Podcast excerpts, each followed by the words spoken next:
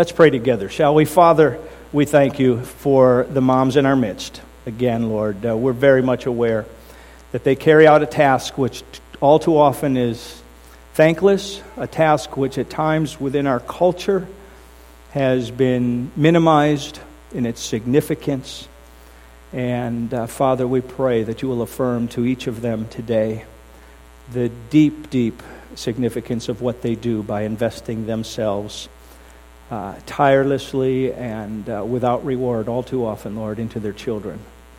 And we just thank you for them and ask your blessing upon them, that we might acknowledge them and minister to them in ways today that, that are significant uh, to each of them. So we thank you. Thank you for them, Lord. We just thank you that we can entrust these things to you. We thank you for things that we can celebrate today.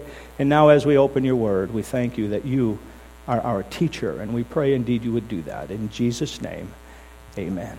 Amen. With a little thought, most of us could probably identify a particular something about our moms. We say, this, this is something that stands out about my mom. I don't imagine it would take anybody more than five minutes to narrow that down, and that we would just recognize that this is who this woman was. Now, we assume with that that everything is you know, mom's apple pie kind of thing, everything is wonderful. Well, that, that may not be the case.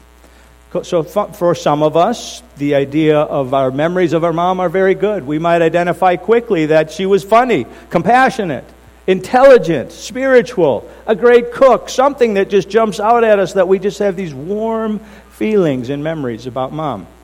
That's a possibility. For others of us, it may not go in that direction. We may remember our moms as distant, angry, strict, not nurturing at all, manipulative. So that thing that we identify might go one way or another depending on what our experience was. But we could all narrow it down to one thing. Well, as we come back to the book of Second Chronicles today, or to the book, I should say, the verse that we have chosen for today is what I would call the one verse identified with this book that we all have known or heard. As you look in your and you look in your bulletins and you have your little memory verse card here, for Second Chronicles 7:14 and we and I'm going to read if my people who are called by my name will humble themselves and pray and seek my face and turn from their wicked ways then I will hear from heaven and will forgive their sin and heal their land. I just I just want to do a little survey here and there's no guilt on anyone okay? How many of us recognize that verse? You say oh yeah I've heard that before Absolutely. We use that verse on the National Day of Prayer. We use that verse uh, at a Memorial Day service. We use that verse on 4th of July. It is a verse that speaks nationally to the people of Israel, and so we appropriate it to our needs on that, those particular occasions. Okay, now, that was a fair showing of hands. How many people can think of some other verse out of Second Chronicles? Well, that was right. Okay. That's the verse. Just like one thing we could identify with our mom, that's the one thing we identify with Second Chronicles. And that's where we are today. That's our memory verse. What I would like to do is I would like to uh, just give us a little lead in so we can see some context to that verse. And then we're going to hopefully leave here with a better understanding because there's something, something very significant that's going on there. Now, you might think that I chose the verse specifically because it is that well known verse. But that's not why I chose that to speak on today, although that would be absolutely appropriate. Today, now hear me, and it's why I'm not even why I'm not focusing more on what we might think an actual Mother's Day message. I chose that verse for its historical import. Here's what I mean. We saw in 1 Samuel that the people of Israel asked for a king, and God said to Samuel, He said, uh, he, Samuel was judging them, said, They're not rejecting you, they're rejecting me, that I would rule over them. That was 1 Samuel. Got to 2 Samuel, we got the second king that they had. He was a magnificent king by the name of David, and he loved the Lord so much that he wanted to build a permanent structure for the ark of God, which was originally housed in a tabernacle or a tent so that it could be moved. And he was going to build it, he wanted to build a permanent structure. But he was told, No, you're not going to do that. But God said, I will build a house for you.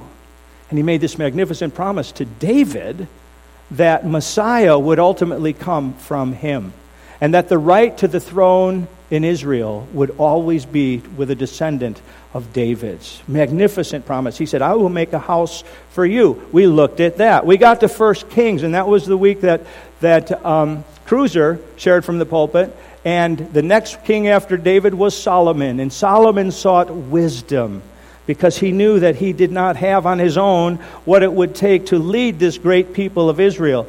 Then by the time we got to 2 Kings, we went to the end of 2 Kings, and you will recall if you've been with us for the entire series at the end of 2 Kings, what has happened is the kingdom had divided and by the end of 2 Kings, the northern kingdom, which consisted of 10 tribes, had been dragged off into Assyria and the southern kingdom, which consisted of two tribes, had been dragged off into Babylon, and the people of Israel were dispersed.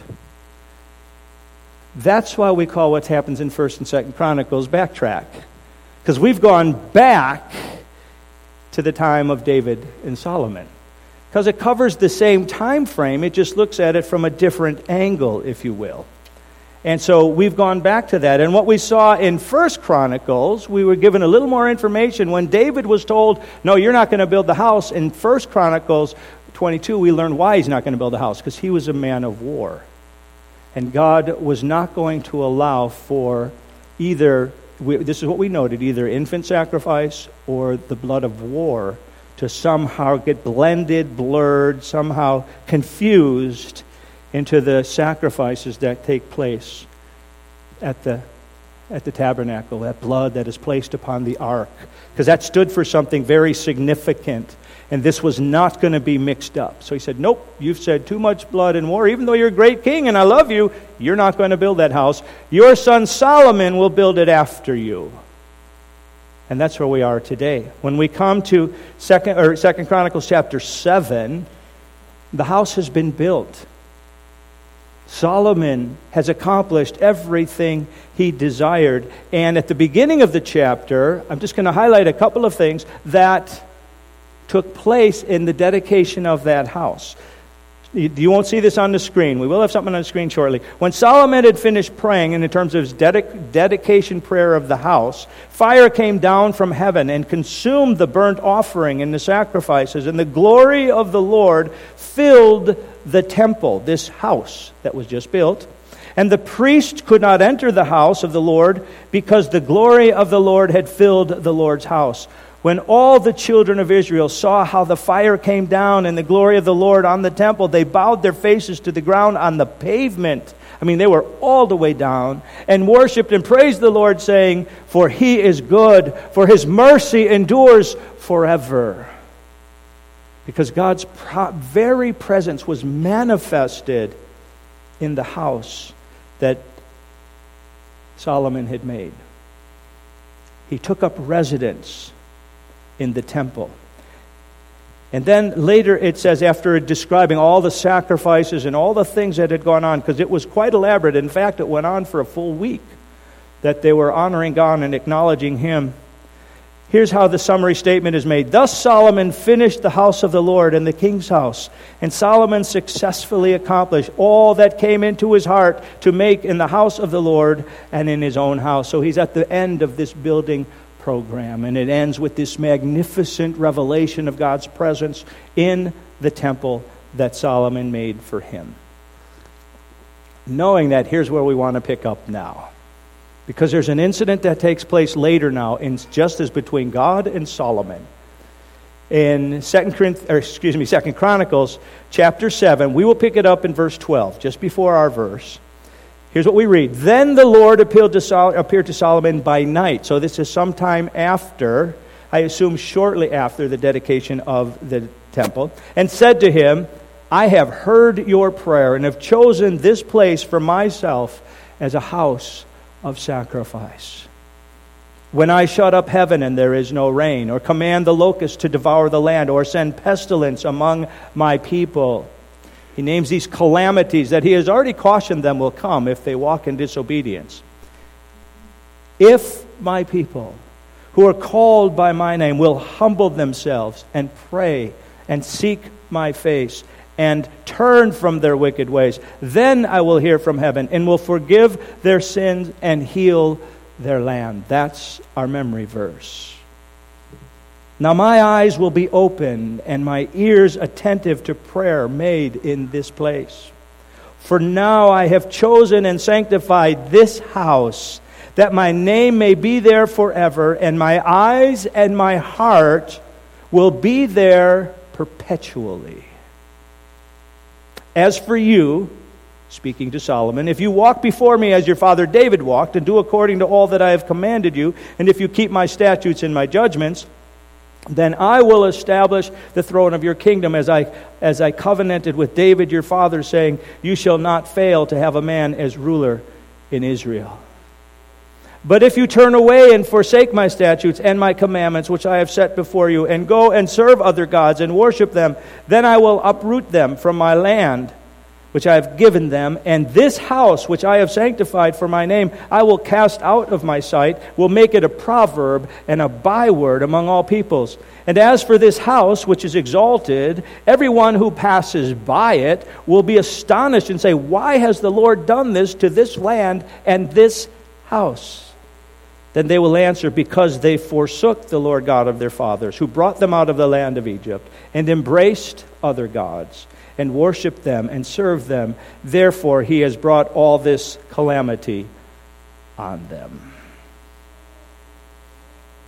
Powerful, powerful passage and revelation given to Solomon about the significance of what has just taken place.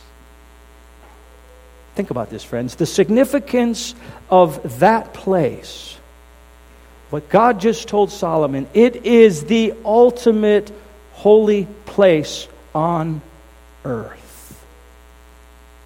There's no other place like it on earth. See, the ark, because that's what they made a house for, right? Have we got that? I, I feel like I got to keep repeating it in case we're, it, it all seems fuzzy. The ark, which is where God said He would meet them way back in the book of Exodus when He had them build the tabernacle the ark, which is where the blood of the sacrificial animal was placed once a year. The ark, which typified the work of Christ on our behalf. Thusly, it couldn't be, you know, confused, was not to be confused with infant sacrifice or the, or the blood of war, because it's the blood of Christ Himself our perfect Redeemer. The ark, with its redemptive purpose that the angels have been watching for millennia. And Peter tells us that. These things the angels desire to look into. Why do you think that on the, that mercy seat, the cover of the ark, there's two angels, both looking over the ark? Their faces are turned in and their wings are turned in, and they're looking at that place because God said, I'm going to meet you right here. Right here is where you put that atoning blood. And then if you read the account, you will understand that that entire room, the walls and that Holy of Holy, has the uh, images of angels all the way around it. So the angels are watching. That ark was given a permanent home. And God was prepared to meet them there and act redemptively on their behalf there. And friends, it is this historical significance which gives significance to today's news. Might seem like a long jump, but it's not at all. What happens tomorrow? Somebody go ahead and just say it right out. Tomorrow, however many presidents have promised it would happen, that they were going to move the American embassy from Tel Aviv to Jerusalem. Regardless of what you think of him, tomorrow the embassy moves. Donald Trump said he would do it, and he's doing it. Do you know what else is significant about tomorrow? Tomorrow is 70 years to the day that Israel was reconstituted in the land. It's just an interesting observation for us to hold. You recall when Jesus went into uh, on his triumphal entry and he wept over Jerusalem. He said, You wouldn't receive me. I'd have gathered you like a hen gather, gathers her chicks, but you would not receive me. And now your home is left unto you desolate. Not one stone will be unturned. And in 70 AD, 70 years after Christ's arrival, Titus comes in, destroys the temple, and disperses the people of Israel. May 14th, 1948, the people of Israel are reconstituted back in their land as a result of the horrific purging that Hitler sought to inflict upon them. 70 years from the arrival of Christ to the temple is destroyed. Centuries later, they're reconstituted, and 70 years after that, America moves its embassy there. Now, to be honest with you, I think America as a nation in itself is not all that significant in this, in this telling. America presently would just be another pagan nation. You know, God is not impressed with them. America is not God's chosen people. Are we clear on that? We are a people who've been blessed by God, and we are people who are turning away from God. But somehow, through this particular president, we're moving our embassy. Here's what I think is significant is it's calling people's attention back to Jerusalem. It's calling people to think about Jerusalem. So let's just hang on to that there. That's the historical significance when God said to Solomon, I will keep my ear attuned to prayer from this place. I will watch this place. And how you react to me, respond to me, honor me in this place, I'll know whether you're serious about what you what you claim to be and your commitment to me. So that's historically. I want to talk a little bit spiritually now. And here's where our notes come in. If you want to fill them in, I'll give it to you right up front. It's this When we take God seriously, He receives us graciously. When we take God seriously, he receives us graciously. What do I mean by taking God seriously? Notice, notice that as God spoke to Solomon about what was necessary to catch his ear, as he's always paying attention to what's going on in Jerusalem and at that temple, he said, If my people who are called by my name, that's Israel, friends, will humble themselves that's where it's going to start for all of us, dear friends. That we are humble enough to finally say, Lord, I'm not pulling this thing off. My way is not working. My ideas are not adequate. I cannot bring anything before you that is of my own good. Lord, I acknowledge what you have said about me. I am a sinner, hopelessly lost. And I come before you on bended knee and acknowledge you alone is God. We start there. Because if we resist that, and we do, that's our natural inclination. It took a long time for God to impress upon me that I bring nothing to my salvation. I have nothing to offer. Christ alone is my hope. As we resist that, God's aware, He understands we're still resisting, we won't humble ourselves. If we begin with humbling ourselves, then we can pray and seek His face, not one of the many pagan deities that the people of Israel were continually turning to, not the idols that you and I turn to in our day and age. And they may not be an idol that stands up and we put a little offering before it, but they're the things that have first place in our lives, and we say, This is what I really want my life to be about.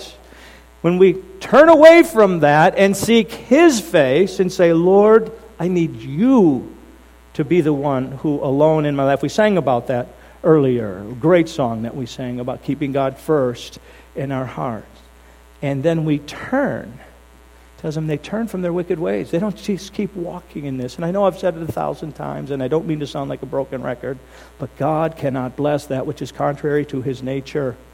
Jesus said he came that they may have life and have life abundantly, but described the evil one who came to kill, steal, and destroy. The evil one is out to enslave us. And if we stay walking in the slavery, say, hey, I want to stay in this slavery. I want to stay in the darkness. I want to continue to do all these things that seem so appealing, even though they're killing me. God doesn't say, uh, oh, wonderful, go that way. I'll enhance everything in that direction. God says, well, when you're ready, and you're ready to turn away from that garbage and see that I have something far better for you, then we're ready to do some business here. They have to turn from their wicked ways because He can't bless the wicked ways. When we take God seriously, and these are the elements of it, He receives us graciously. I will hear because he's listening all the time about that spot in Israel, right? I will hear. I will forgive their sin and I will heal their land. God's giving them a very clear prescription what it will take. And we saw at the end of 1 Kings how God kept upping the oppression upon the people of Israel in order to get their attention, to get them to see that they are walking in the wrong direction. But when they do turn, he's always waiting, ready to listen, forgive, and heal their land. Got to take this particular note. It's so magnificent. We're all familiar with verse 14, but let's just remind ourselves. Verse 15 says, My eyes will be open, my ears attentive to prayer made in this place. He's listening for the prayers that are coming from his people that are, that are centralized or, or based upon what's happening with that ark because that's where redemption is going to work out for them. For now I have chosen and sanctified this house. Isn't that amazing? I have chosen and sanctified this house on this place that my name may be there forever, and my eyes and my heart will be there perpetually. This is why I say it is the singularly most sacred, holy place on the entire earth, right there. Magnificent. And when he hears the prayers identified with that, with the ark, with the covenant, with the people of Israel. And the ark, of course, is ultimately representative of what Christ would do. So the prayers that are, that are covered in the grace and in the blood of Jesus Christ will be future. That's all they have to work with right now. Then, then he will do his gracious work on their behalf. But my, oh my, that he says, my heart, my eyes, my ears are always attuned to a physical location that houses the ark. How magnificent is that? The most sacred element of furniture on a most sacred piece of landscape. I have to have that understanding, friends, as we wrap this up.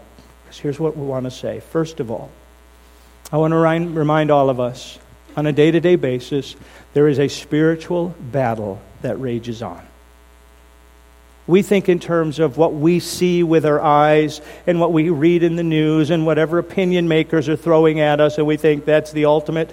No. There is a spiritual battle that is raging throughout the entire history of earth. And it's a battle with two kingdoms who are fighting one for another a kingdom of darkness and a kingdom of light. Islam claims that that place in Jerusalem is now one of their holy sites. I've heard it identified as their third most holy site. That's a counterfeit, friends. Why, why would they counterfeit that? Why would the evil one in this spiritual battle counterfeit this thing? Remember, the evil one's role is I will be like the Most High. He's seeking to usurp God and rule over the entire universe. So, this place that is so singularly identified by God as the place that He looks to with the ark that He had them build, where He will meet with them in the mercy seat, and now with a temple around it, He says, That's where I'm looking to see what you are really reflecting as my people. And Islam steps in and says, We'll take that, thank you. And they make it their third most holy place. I think that's interesting. I think it's interesting because what have they done? Well, it's, it's kind of a holy place, sure. But they've moved their most holy place over here to a place called Mecca. So now our attention is here. What is the evil one trying to do? The evil one is continually trying to get us to dismiss God, who He is, the work He's doing in our lives, the work He's doing redemptively in the world. He's trying to, he, the evil one is always trying to get us to look elsewhere. And so he moves the holy place over here, yet controls this place so that God's rightful owners can't readily come back and reestablish. Because the Dome of the Rock is there. And the pictures that you see that you identify with this place right now have a gold dome, and that's a place of Islam. And that's right where the temple is going to be. So it's a counterfeit holy place because there's a counterfeit king looking to establish his reign. That's number one. We need to just understand that, friends, in this spiritual battle. And number two, keep your eyes on Jerusalem. Do not miss the significance that God Himself said, My heart, my eyes, my ears are attuned to that piece of geography in perpetuity, forever. He has not given that place up. He has not dismissed it as insignificant to himself. But his redemptive work throughout history is going to focus there again. Graduates, allow me to say one thing, because you're stepping out into a world from here a world that within our culture more and more wants to embrace the dark kingdom, wants to embrace those things that are contrary to God, wants to embrace those things that uh, effectively are a thumb in the eye of God. Okay? One of the things you're going to hear is that Israel has no rightful ownership to that place, Jerusalem. That it's wrong to move for America to move its embassy there because they have just displaced these poor peoples. I want you to keep this card with you, if nothing else. So put it in a wallet somewhere. Keep it somewhere. You can know, I can go to this chapter of the Bible, Second Chronicles chapter 7. I can go here and I can be reminded that 3,000 years ago, God said, That's my terrain. And I will not give it up. Because you're going to hear stuff. And you can go back to your Bibles and say, Oh, yeah, God promised to Solomon this was where his heart would be. And anything else there is counterfeit. Okay? I'd like you to do that. Don't lose that card. And that's true for the rest of us, isn't it? So we sent you out with a little something today that can carry you now for the rest of your lives. And keep your eyes on Jerusalem because God is working out a plan there. Okay? That's from a spiritual battle side. We'll wrap it up with this. We've said it repeatedly. This passage is specifically addressing Israel. If my people, at that time, Solomon, he's a king in Israel. These are the ones he's talking about. That covenant, Ark of the Covenant, was established for them, fulfilled in Christ. If my people, who are called by my name, but you know, we are later identified as a peculiar people, we are identified as a holy priesthood we have some of the same identifications. It's not to say that Israel and the church are the same. I'm not saying that. I'm saying some of the descriptions are the same. And I would just like to share three verses that we're familiar with. which sustain the same element that when we take God seriously, He receives us graciously. James 4 8, draw near to God, and He will draw near to you. We've got to turn to Him. Now, there's some serious things in that. Drawing near to God is not just acknowledging Him. Hey, you might want to consider these four aspects that were named in Second Chronicles 7:14 about humbling ourselves, praying, seeking my face, and turning from our wicked ways. That's part of turning to God. Humble yourselves under the mighty hand of God, that in due time he may exalt you. 1 Peter. My people will humble themselves, it said here, Second Chronicles. Turn from your wicked ways. 1 John 1 9, we many of us will know this immediately. If we confess our sins, he's faithful and just to forgive us our sins, cleanse us from all unrighteousness. The God of the Old Testament is the same God of the New Testament. His nature, essence, and desire to love his children and be in relationship with his children is exactly the same because it is who he is. How that is worked out is different because the Old Testament was before Christ, represented by that ark. He had not yet come, so the animal sacrifices were placeholders, we said last week. But Christ now has come, so we look back.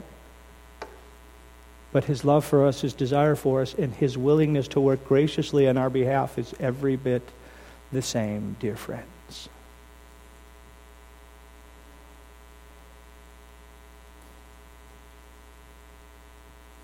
When we take God seriously, He receives us graciously. So let's just finish with this last thought. Moms, we love you, and your task at times is overwhelming. It can be thankless. Sometimes snotty little kids can be really rude, and it can pierce to your heart. Can I just encourage you that as you are in this process of raising these kids who have a lot to learn, can I just encourage you that God is ready to work graciously on your behalf? He desires to be involved in your life. He desires to help you process the pain. He desires to lift you up and just give you strength for each day. Some days it doesn't feel like you're getting the strength, but He is there and He is caring for you. So, in your process of being a mom, know that He acknowledges what you do is very significant and He's engaged with you. Father, thank you for the magnificence of this passage, which reminds us that your heart is forever in that location, forever waiting for your people to turn to you, the people of the Old Covenant, Father. And that Jerusalem is that holy place. May we hold on to that as our attention in the news is drawn back to Jerusalem, even this week, Lord. May we continue to recognize that you have a deep and abiding desire to bless what happens there. May we remember that Christ will return there. That's where he's coming back, is to Jerusalem, Lord. You're not done yet with your work in that bit of geography. So we want to take that as a fact. Father. We want to take that as something that has deepened our understanding of your word this morning. We want to take it with us, keep these cards. We do not want to forget how to find this in Scripture, Lord because it'll help keep us clear. But also, Father, we need to take with us the reality that you minister so graciously to us and desire such good things for us, Lord. We praise you for that, and I pray that today moms will, in a renewed way, find strength in you as they recognize your desire to bless them and strengthen them in their task. In Jesus' name, amen.